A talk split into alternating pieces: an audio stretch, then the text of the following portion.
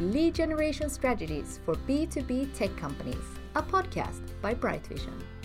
Here you will learn how to generate great leads from the most experienced B2B sales and marketing people. Your host today and always is Jakob Löwenbrand, CEO at Bright Vision. Let's get started.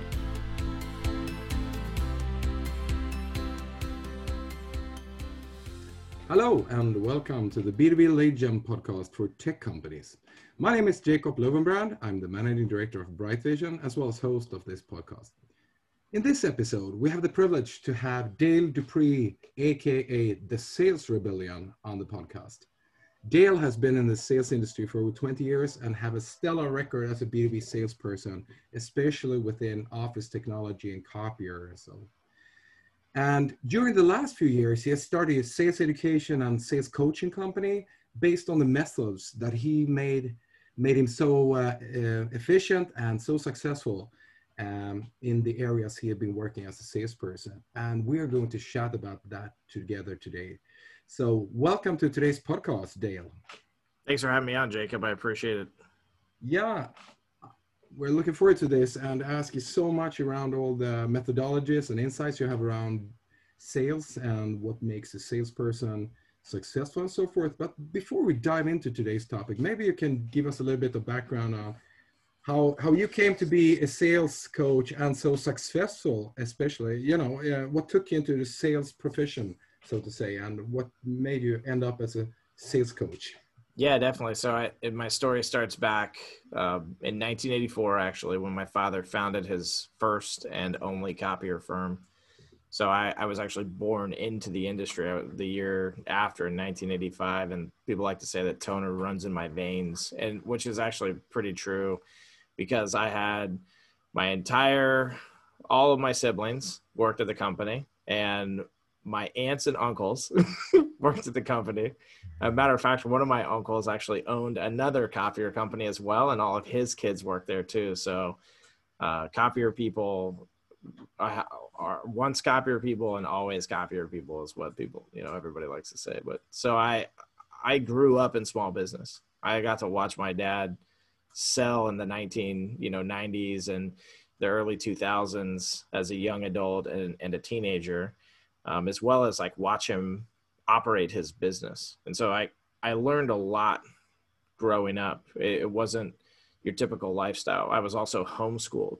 And so there was this unique opportunity for us to spend a whole lot of time with with our family but also to be able to learn about what it was that we were eventually going to be doing with our lives which was working and my mom and dad allowed us to have a very good outlook around that whole concept. And and what I mean by that is that they didn't make it seem as if one day we were going to graduate and have have to go to work to pay the bills. Instead, they they enforced this idea of creating a culture and a community that we would fall in love with, and to be able to give it to other people as well too, not just take it for ourselves.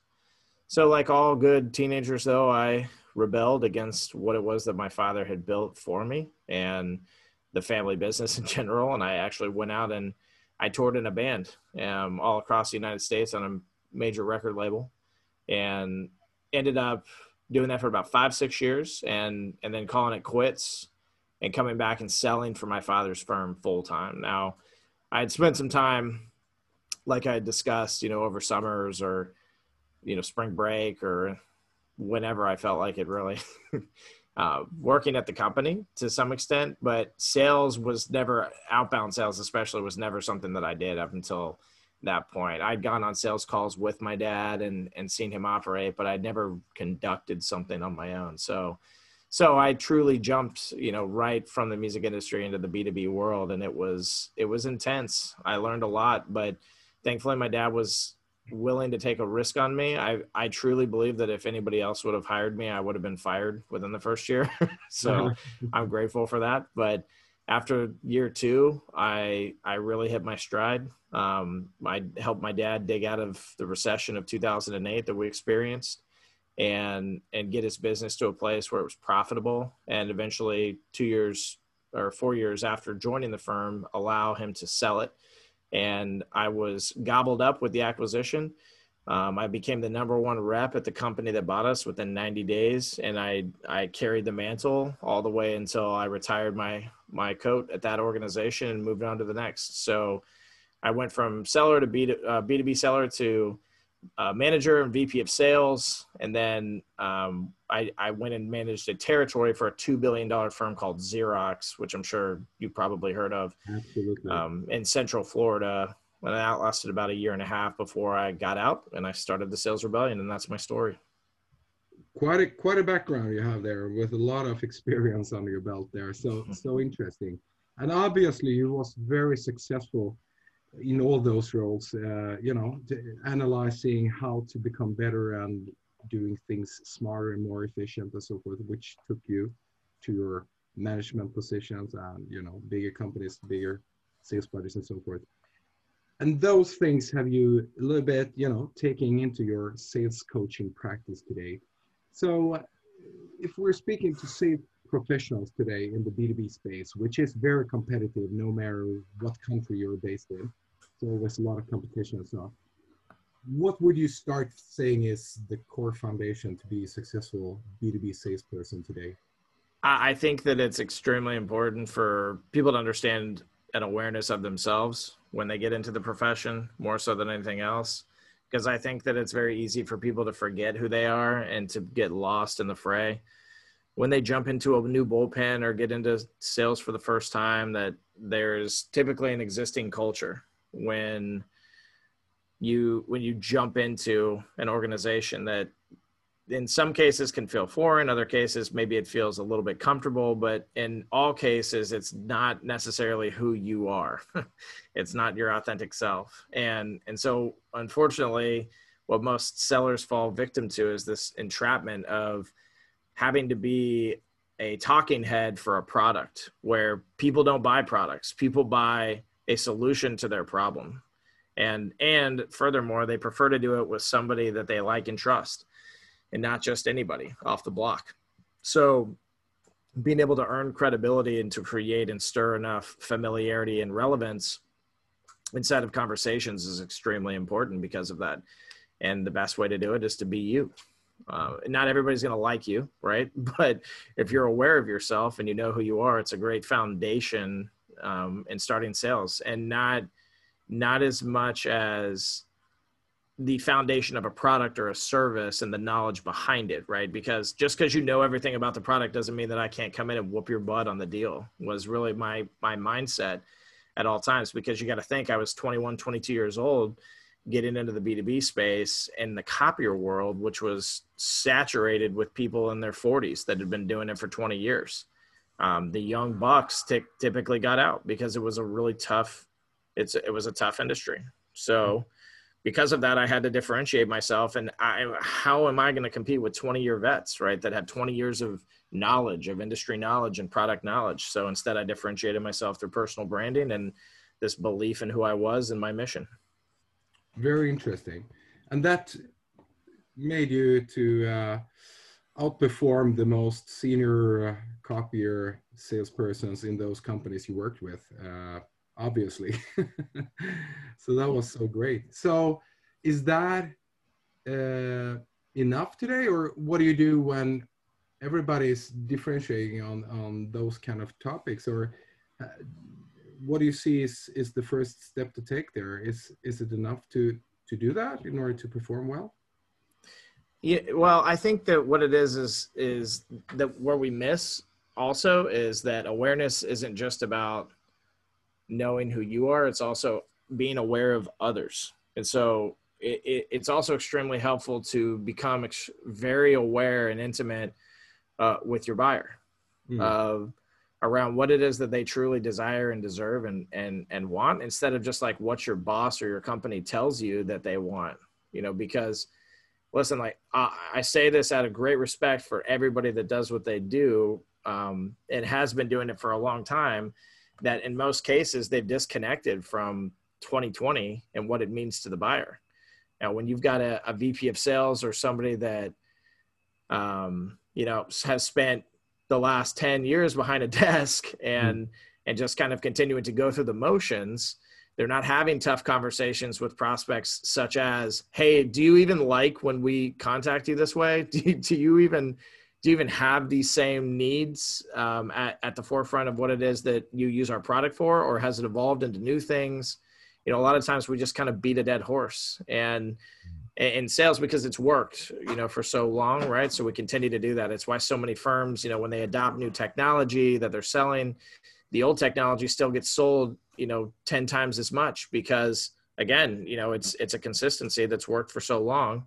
But having an awareness of what really is happening in your market and having good conversations and being open to this idea of direct dialogue and transparency. You know uh, i was just reading through an email with somebody where they had at the beginning of our coaching call where they had said uh, my pushback was that that i was told you can't talk to people this way. And and and i said well what was your response? And he said well i laughed and said this is how any normal human being would want to be talked to and and then the response was yeah but this is business right? And that's the problem is that we've created this just weird strange fictional world inside of the business space that doesn't really exist and that's why people are having such a hard time connecting with others. Mm. So interesting. So when you start working with clients uh, and try to improve their performance as sales organizations where do you see them lack mostly uh, or what kind of mistakes do they typically do uh, in the b2b space? I, I think that most of the time like a salesperson talks themselves out of the sale to begin with. So i think that one of the biggest mistakes that that they they typically tend to to perform is wordy emails or very busy talk tracks or just things that aren't are, are irrelevant really to the, the person on the other end. You know like sending sending an, a, a mass or canned email because you've got 40,000 people on a list and and talking to them like you wrote a script like people can see past those things in the year 2020 you know maybe it was a little bit more acceptable at some point when the internet first started to be a thing and email was being used but it's a new world where people feel disconnected from to begin with and you're not helping. So because of those types of interactions i believe that you know that's what pushes people away from even want to use a salesperson instead of using some type of automation tool to just you know pay their $99 and move on. Mm. and I, I think it's a real shame because i think that the human connection is one of the most important things. And and the automation side it's not necessarily that we rebel against automation at the sales rebellion but we rebel against this idea that somehow the human connection is irrelevant because that's crazy. Yeah that's interesting. Because we talk a lot of about automation today you know to to how can i send 100 emails automatically per day instead of you know sitting there uh, writing them by hand and so forth? So what is the the best uh, middle way so to say? Where, when should you use automation and when shouldn't you?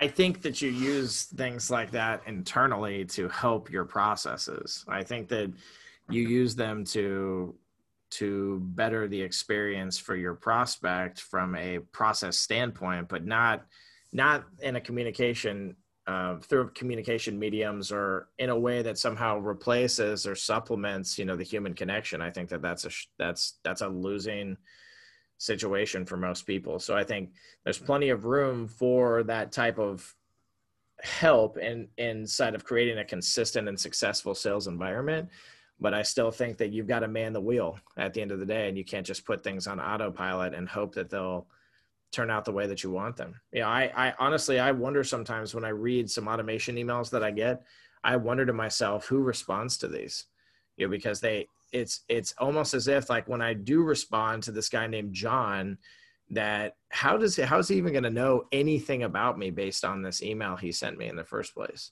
Or what I'm actually even interested in to begin with when I say, yeah, I'll take a meeting, you know, mm-hmm. for the 18 things that he mentioned. you know, I mean, like, uh-huh.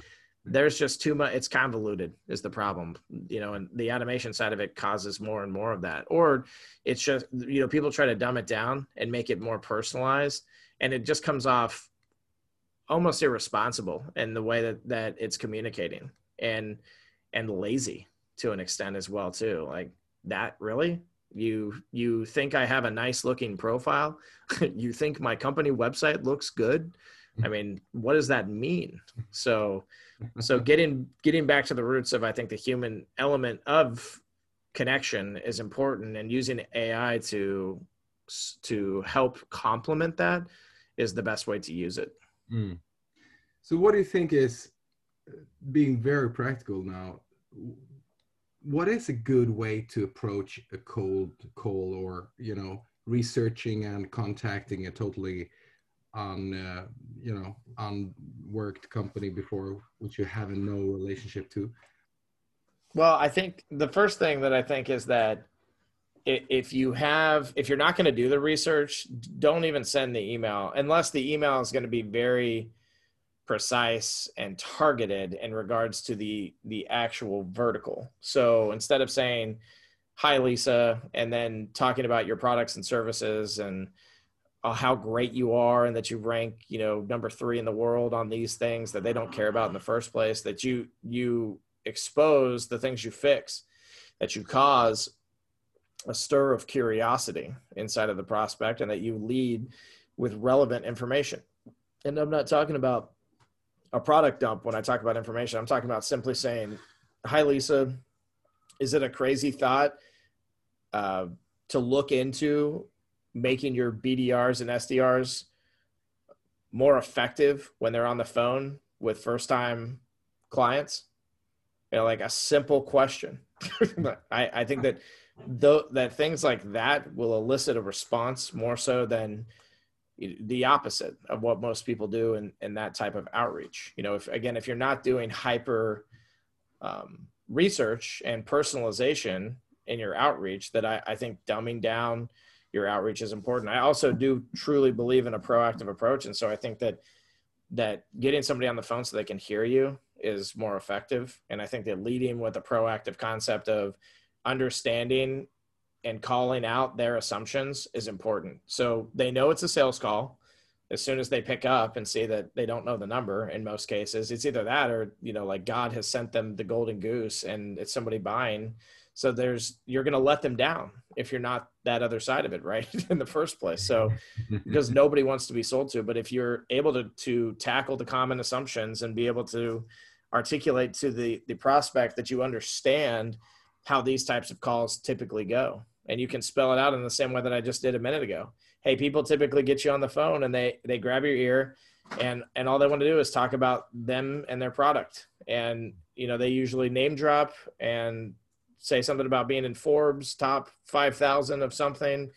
And, and I, I just don't want to have that conversation with you. I looked up your company. It looks extremely relevant in regards to the way that I can serve it and with my product and service, but I just don't know if you're the right fit. So I was hoping that that would warrant a conversation. If you have some time right now for a couple minutes, um, you let me know.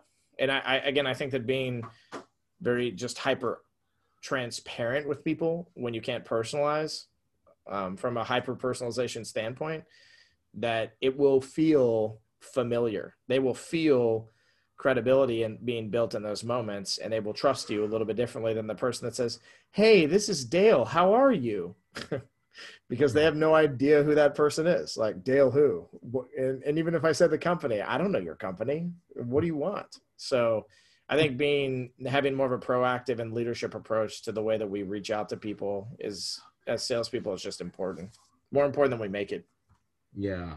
Yeah. That's a great comment there. I totally agree so uh, I think there's a big danger in automizing and uh, using too much plain vanilla templates or different kinds, which comes across, as you say, impersonal or automized or even robotic in worst cases. So definitely true. So um, I, a question around your name there of the company, Sales Rebellion. What is it you're rebelling against?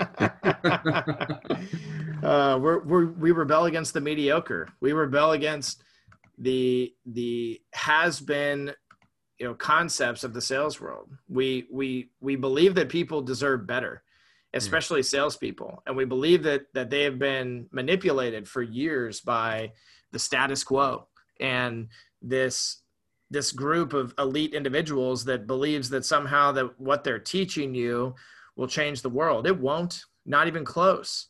You know, we've all experienced it, right? And those of us that have had to to be a part of you know some of those groups because our company paid for it or whatever the case may have been. And it's not so much about this idea of like disagreeing with what's been or being taught. It's this idea of the fact of the matter that even the gurus are lazy these days. They don't want to do the work. They they don't truly understand what it means to sell because selling is serving and that's the bottom line. It's much more basic and simple than we make it out to be to begin with. We've created this complex web of information regarding how to close and how to prospect. When when and by doing so we have completely disconnected people from the altruistic form of what sales is supposed to be. And that's what we rebel against. We we're a rebellion based and and founded on the principles of hope hope for something more than what it is that we have all been clawing to try and achieve as salespeople. And as somebody that achieved that success myself,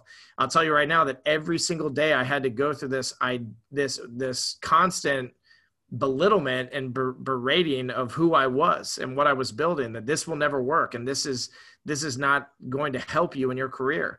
And, you know, but then I spent 10 plus years at the same company selling you know and and and because i was the number one rep and because i couldn't my ways and means of getting business could not be denied because again it connected with the basics communication emotion helping helping people to understand that you're more than just a salesperson and that's why they need to spend time with you and vice versa that they're more than just a transaction to you and that you seek to understand to meet them where they're at and to serve them. So powerful. That was a great uh, explanation of the sales rebellion concept. So thanks for that dave.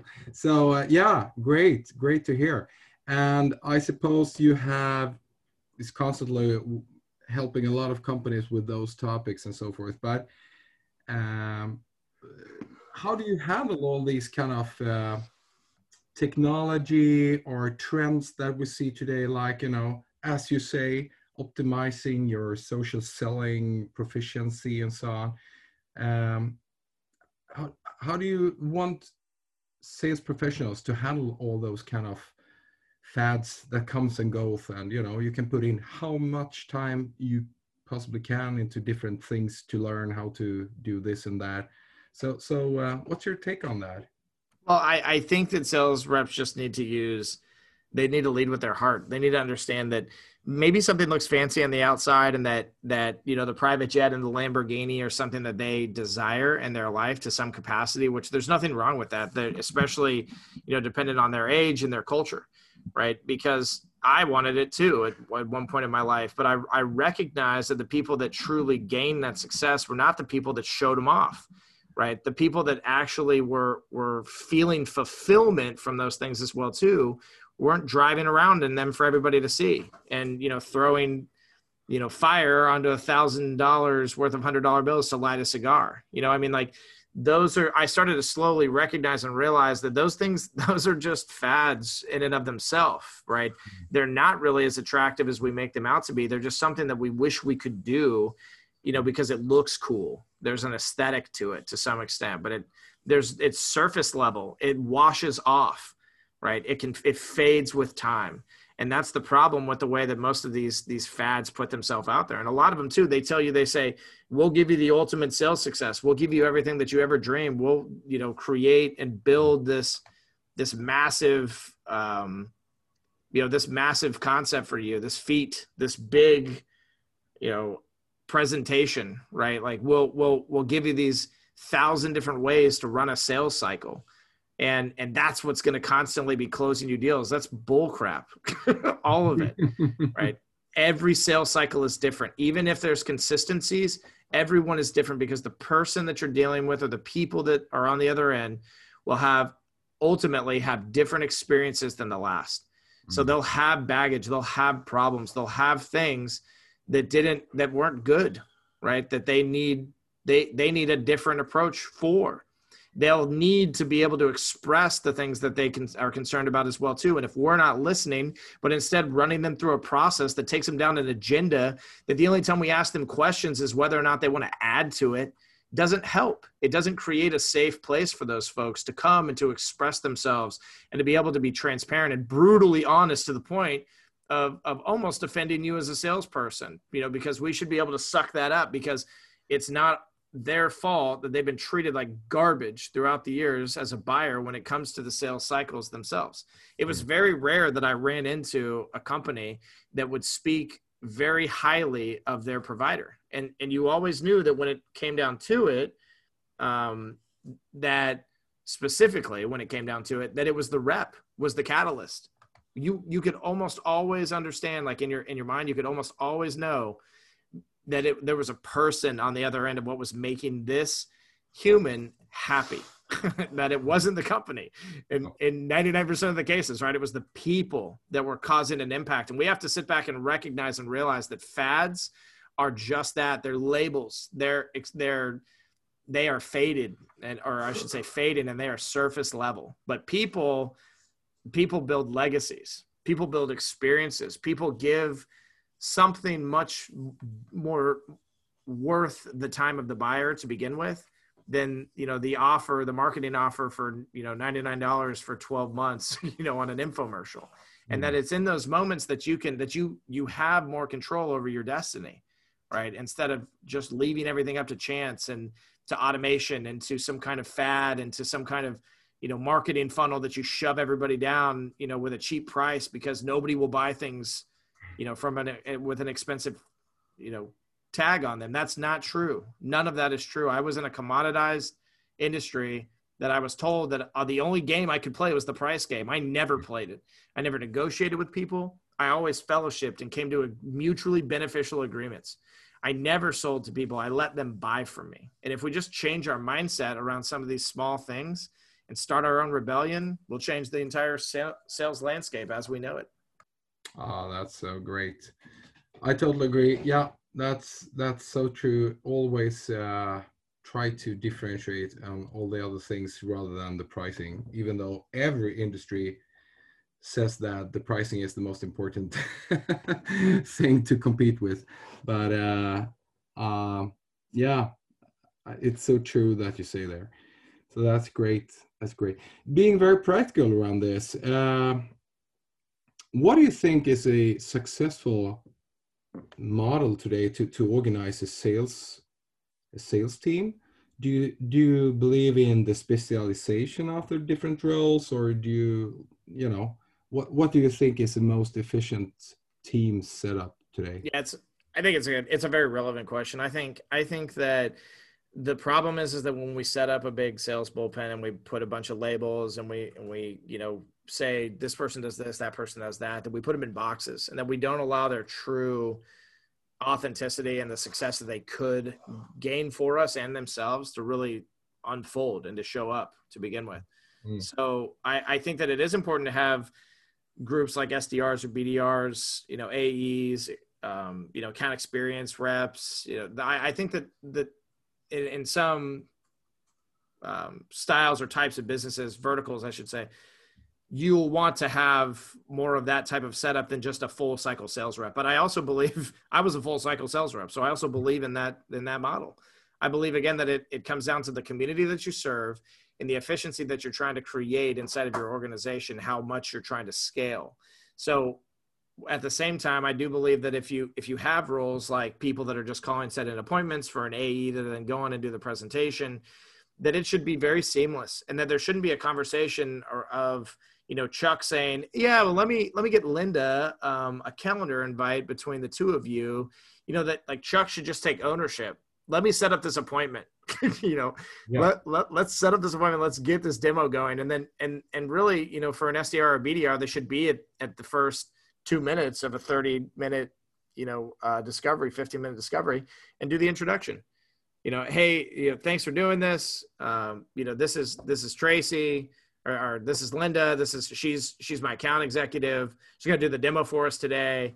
I just want to do a quick introduction for y'all. I'm going to let her take it from here and then back out of the call. And, and again, I think yeah. that there's just, there's small things. Those are, that's a, such a small thing that people can do. Right. But, but again, people see it as a waste of time or inefficient, but you're dealing with other people and you're giving people something that they can take ownership in at the same time. And so it's a win-win situation when you're allowing the human element to be very present and to to have a form of transparency in those moments as well too instead of trying to like skirt around things or beat around the bush of like what you're doing as a BDR or an SDR, um, you know, and just because also you tie a, a quota and you tie a, a, comp structure to it as well, and that that can start to cause a strain between the departments and between the people, you know, because somebody sets up an appointment, it doesn't go the way that they wanted it to, and they don't get paid on it, and they blame the AE, mm-hmm. and vice versa, right? The AE blames the SDR. This is a terrible appointment. You should have never set it up. Like this is it's a bunch of finger pointing and it's reactive approaches you know, we do not take a proactive approach anymore to our sales bins. We just say this is the way it works, and we put it in place, and we call it a day, and we fire people when they don't perform. And I think it's ridiculous. Yeah. Perfect. Yeah. Uh, interesting. Uh, I those good points you made around the team setup and, and performance there. Um, if you want to say that there are any trends uh, B2B sales organizations should be really looking out for or, you know, start investing in for the coming one or two years? What would you say is the most important things to focus on? I would say that there, we see a movement happening around this concept of first impressions. Um, you know, and we're we're leading the charge on that. So I'm a little biased, obviously, just full transparency. But but we we have a process you know inside of one of our theories which is the reason theory which is an acronym you know and we we call it radically educating um, our prospects and so we use things like direct mail or video or and, and what i want to say here is that it's experiential sales driven so it's not just that we sent a video and an email it's that we we create a storyboard and we create an entire experience for people we like to look at it as like disney for sales mm. is is the best way to put it. And the but the idea being that so many people are just looking for somebody that's qualified to begin with.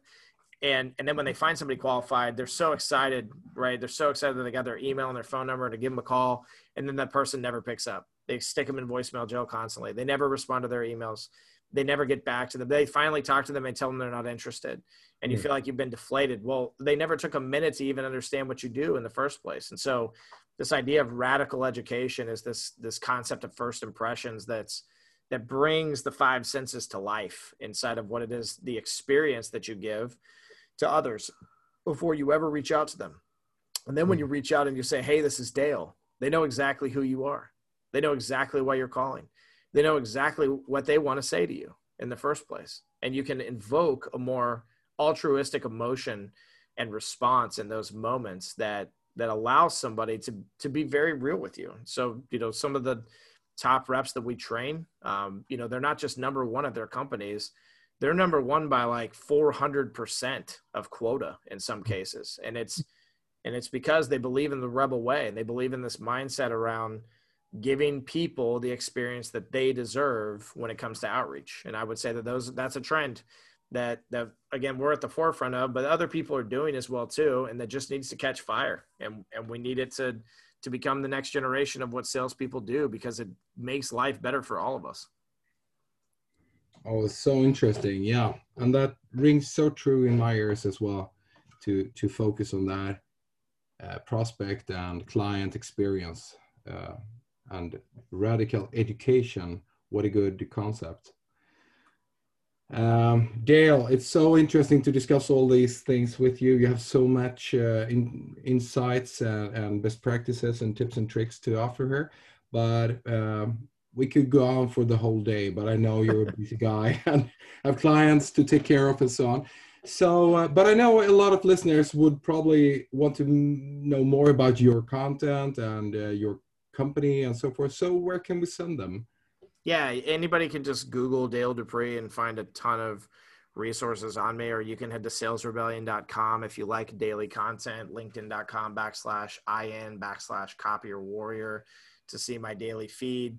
I'm on all social channels from TikTok to Snapchat to Instagram. You can find me by just at Sales Rebellion or you know youtube.com or facebook.com or whatever backslash sales rebellion as well too oh that's great dale it was a privilege to talk to you today, and you gave me so many ideas and concepts here. I would really like to read more about on your content. So thank you so much for your time, and I wish you all the best with your company and your concepts around coaching and and so forth. So thank you so much. Appreciate you, Jacob. Thanks for having me on, bro.